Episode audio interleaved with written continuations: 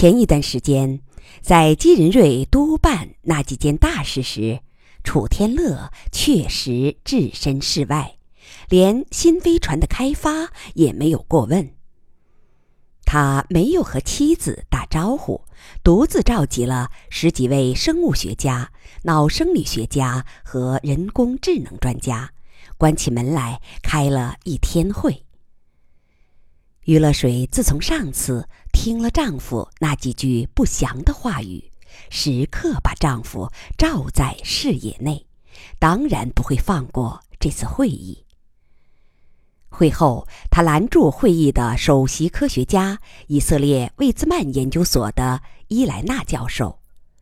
这是一位四十岁的俄籍犹太美女，肤色红润，胸脯饱满。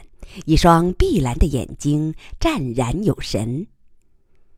他是一位狂热的科学主义者，终生未婚，因为他在青春飞扬的时代就已经与科学之神结婚。从这句话来看，显然他心目中的科学之神是男性。于乐水佯装随意的问：“教授你好，我今天有事没来与会。”你大致介绍一下会议内容吧。伊莱娜教授没什么戒心，立即热心地介绍了会议内容，说今天楚天乐是在认真探讨大脑离体存活的可能性。这几十年医学飞速发展，已经做到了狗脑的长期离体存活。其实，黑猩猩大脑的实验跟人类更有可比性，但因为伦理限制而没有进行。离体的狗脑可以更方便地补充营养，可以方便地进入和解除冬眠，因而其智力活动的水平大为提高，存活寿命也可成十倍的延长。难点则在于大脑信息的输入和输出。虽然已经能将视觉信号和听觉信号编码输入，并将大脑输出信号用电脑破译，但只是低层次的。短期内无法破译爱因斯坦的思维过程。教授开玩笑地说。他又说。其实，一个不那么纯粹的、难度较低的替代方案是头颅离体存活。后者可以利用元件的视力、听力和语言能力，因而就不会存在上述的输入和输出瓶颈。头颅存活只用把元件的头部血管和神经同机器母体相连接就行了。实施起来相当容易。当然，正因为他还使用脑外器官，所以他的思维达不到绝对的高效。听了大家的介绍后，楚先生倾向于第二种方案。你你说什么？我丈夫打算让头颅离体存活？余乐水惊诧的问。那位在专业上睿智无比的女科学家，这时才察觉到不妥。难道？她小心的问：“你你丈夫事先没有同你商量一下吗？他说他的病区恐怕坚持不久了，但他的责任未完，所以我们很乐意帮助他，帮助我们心目中的。”科学神奇。说话间，余乐水瞥见丈夫正驱动轮椅走出会议室，平静地看着自己与伊莱娜教授谈话。他莞尔一笑：“哦，商量嘛，倒是同我商量过，但我还没同意呢。你可以想见的，我当然更喜欢一个完整的丈夫。”伊莱娜教授笑了，“啊，那是当然，那是当然，嗯，没关系。我们现在还处于务虚阶段，等真正开始手术，肯定要获得家属的手术同意书才行。那天是阴历十月初一，亲人祭拜亡灵的日子。楚氏夫妇都是彻底的唯物主义者，从未张罗过贡品、冥币什么的。但一个简化的仪式，他们做得很认真。于乐水在二老屋里把遗像摆好，点上两炷香。婆婆去世后，这一间屋子始终为他们留着。现在，在两柱青烟的缭绕中，二老含笑看着他们。天乐也默默地凝视着二老。于乐水做了三鞠躬，笑着说：“妈，你放心吧，天乐已经提出了驿马和飞船的设想。”如果成功，就能救出柳叶、洋洋他们了。她推着丈夫出门，换上正在外边玩耍的草儿，来到不远处那座无碑的新坟旁。这里安息着楚天乐的亲爹，他年轻时在患绝症的儿子面前当了逃兵，一生饱受良心的折磨。晚年，他挡不住亲情的召唤，终于来找妻儿，正好赶上救了天乐一命。现在，他虽然尸骨无存，心灵应该很安然吧。于乐水让草儿点了香，敬在灵前，三人对着坟墓三鞠躬。草儿轻声说：“爷爷，你安息吧。”爸爸妈妈都说你是个好爷爷。那个凶手的坟墓离这儿不远，他们顺便为他做了祭奠。随着时间的流逝，他们对这个凶手的恨意已经淡化了，剩下的更多是怜悯。李毕天乐让徐嫂把草儿带走玩耍，对妻子说。我想参观一家民政系统的福利厂，你陪我去吧。这件事有点突兀，但余乐水没有多问，很快安排了直升机和汽车。这家福利厂在不远的一个镇上，是民政系统和基督教会合办的。女厂长姓白，是位基督徒。他没想到闻名遐迩的楚氏夫妇会亲临工厂，惊喜之下热情地接待了他们。在办公室里，他介绍了福利厂的情况。这家工厂很小，有四十三个工人，都是残疾和智障者。产品也很简单，是再生塑料的水桶、水盆等，没什么技术含量。加上这些特殊工人的生产效率比较低，所以工厂是亏本的，要依靠民政和教会的资助才得以存活。他领楚氏夫妇参观了生产车间，这儿设备虽然简陋，管理还行，环保措施比较到位，车间里并没有塑料热压过程中的异味。几十个工人虽然明显的笨手笨脚，但都干得很投入。楚天乐默默参观了一遍，对厂长说：“麻烦厂长，能不能介绍几个智障者？”白厂长从旁边喊来一个工人，这是一位典型的先天愚型病人，圆脸，眼裂小，斜眼，耳朵又小又低。短脖子，身材矮小，走路一晃一晃的，显得肌肉松弛无力。他用愚钝的目光讨好的看着厂长，白厂长亲切的问：“二宝，今天干的怎么样？能不能得个红花？”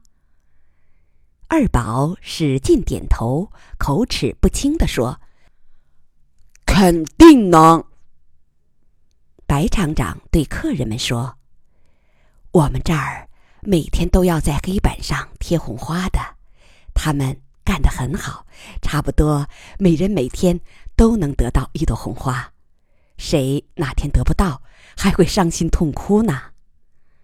他回头对那人说：“二宝，你能把名字写给客人看吗？”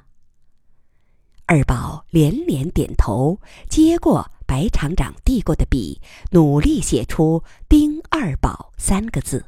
不过“宝”字是横躺着的。白厂长夸奖了他，他兴冲冲的离开了。白厂长无奈的笑着：“我纠正了多次，这个‘宝’字还是躺着，我干脆也不纠正了。”他又喊来两位，并做了介绍。楚天乐指着不远处一位中年人问：“那位应该也是智障者吧？我看他的肢体都健全。”白厂长赶紧摇摇手，低声说：“别让他听见，这是位特殊智障者，曾经是一家技术型企业的老总兼总工。”企业办得相当红火，多次慷慨资助过我们厂。后来他不幸得了脑瘤，手术后智力极度降低。其实以他的财力，完全可以留在家中，有专人护理。但他主动要求来这儿，家属又拗不过，他就来了。我猜想，也许他在资助我们厂时，对这儿。留下了比较深的印象。他来这儿后，只能干最简单的活儿，但我总觉得他对过去的生活还有些记忆。有时他会陷入沉思，努力回想，回想不起来，就会来一场发作，做出一些狂躁的举动。我们对待他特别小心。楚天乐低声问。我能过去看看吗？可以的，他今天情绪比较平稳，但你过去之后最好不要说什么。楚氏夫妇过去默默观察着，那位工人衣着整洁，面容保养的不错，与旁边的工人有明显区别，不大像是智障者。但当他抬头看这边时，显然不是正常人清明的目光，而是智障者特有的茫然和畏缩。他正在为水桶穿铁丝提手，干得很认真。厨师夫妇默默地看着他，怜悯伴着敬意。这位智障者主动来这儿当工人。说明他不愿意做一个废物，说明他还保持着当年的尊严。那人不时抬头看看客人，显然两位客人的凝视让他心生不安。他的不安情绪显然越来越浓，他抬头看客人的频率越来越高。白厂长意识到了，忙示意两位客人离开。这时，那人忽然问：“你们是不是要考我认字？我没忘。”他的神情中透着恐惧。白厂长反应很快，笑着说：“是呀，林先生，他们知道你一直没有忘记认字，很不简单的，想来考考你。”他掏出记事本，示意客人写几个简单的字。余乐水写了“人”“天”“日”几个字，那人顺利的认出来了。白厂长和余乐水齐声夸他，他的神色才慢慢转为记和。回办公室的路上，白厂长感慨地说。这位智障者现在最恐惧的事情之一，就是他会忘掉写字和认字，那样他觉得自己就成了真正的废物。实际上，他确实把大部分汉字都忘了。我们只能圈定二三十个最简单的字，经常问，不断强化他的记忆，也算是对他的安慰。楚氏夫妇很感动，从白厂长刚才称呼林先生的细节上，也深深感受到了白厂长的良苦用心。临走时，楚天乐留下了一张五十万元的支票，白厂长连连致谢。楚天乐真诚地说：“不必客气，其实该感谢的是你。残疾智障都是人类不可豁免的痛苦，在这个意义上，可以说，这些残缺者是在代替正常人受苦。”你关爱他们，把这当成终生事业，我和乐水都谢谢你啦。白厂长眼眶红了，合掌致谢。回城中，两人都比较沉闷。一回到家，他们赶紧打开电视，电视上正播放着《火星婚礼》。那儿飞扬着热情，跳动着亢奋。镜头中的金仁瑞尽管表情冷静，但内心的亢奋是藏不住的。这与屋里的沉闷形成了鲜明的反差。楚天乐看看自己的妻子，笑着说：“乐水，你今天见了伊莱娜，知道你有话要说，你说吧。”于乐水开玩笑地说：“你今天太让我掉面子了，这么大的事，事先不告诉我一声，我太伤心了。”虽是玩笑，也含着五成的认真，但楚天乐不大在意。没那么严重嘛，我只是不想太早的刺激你。我想先咨询一下可能性。如果不行，那这件事就干脆不提了。如果行，我肯定会立即告诉你。但咨询的结果是可行。是的，而且你简直是挠着了伊莱娜教授的痒处，让他得以大展自己的高超技艺。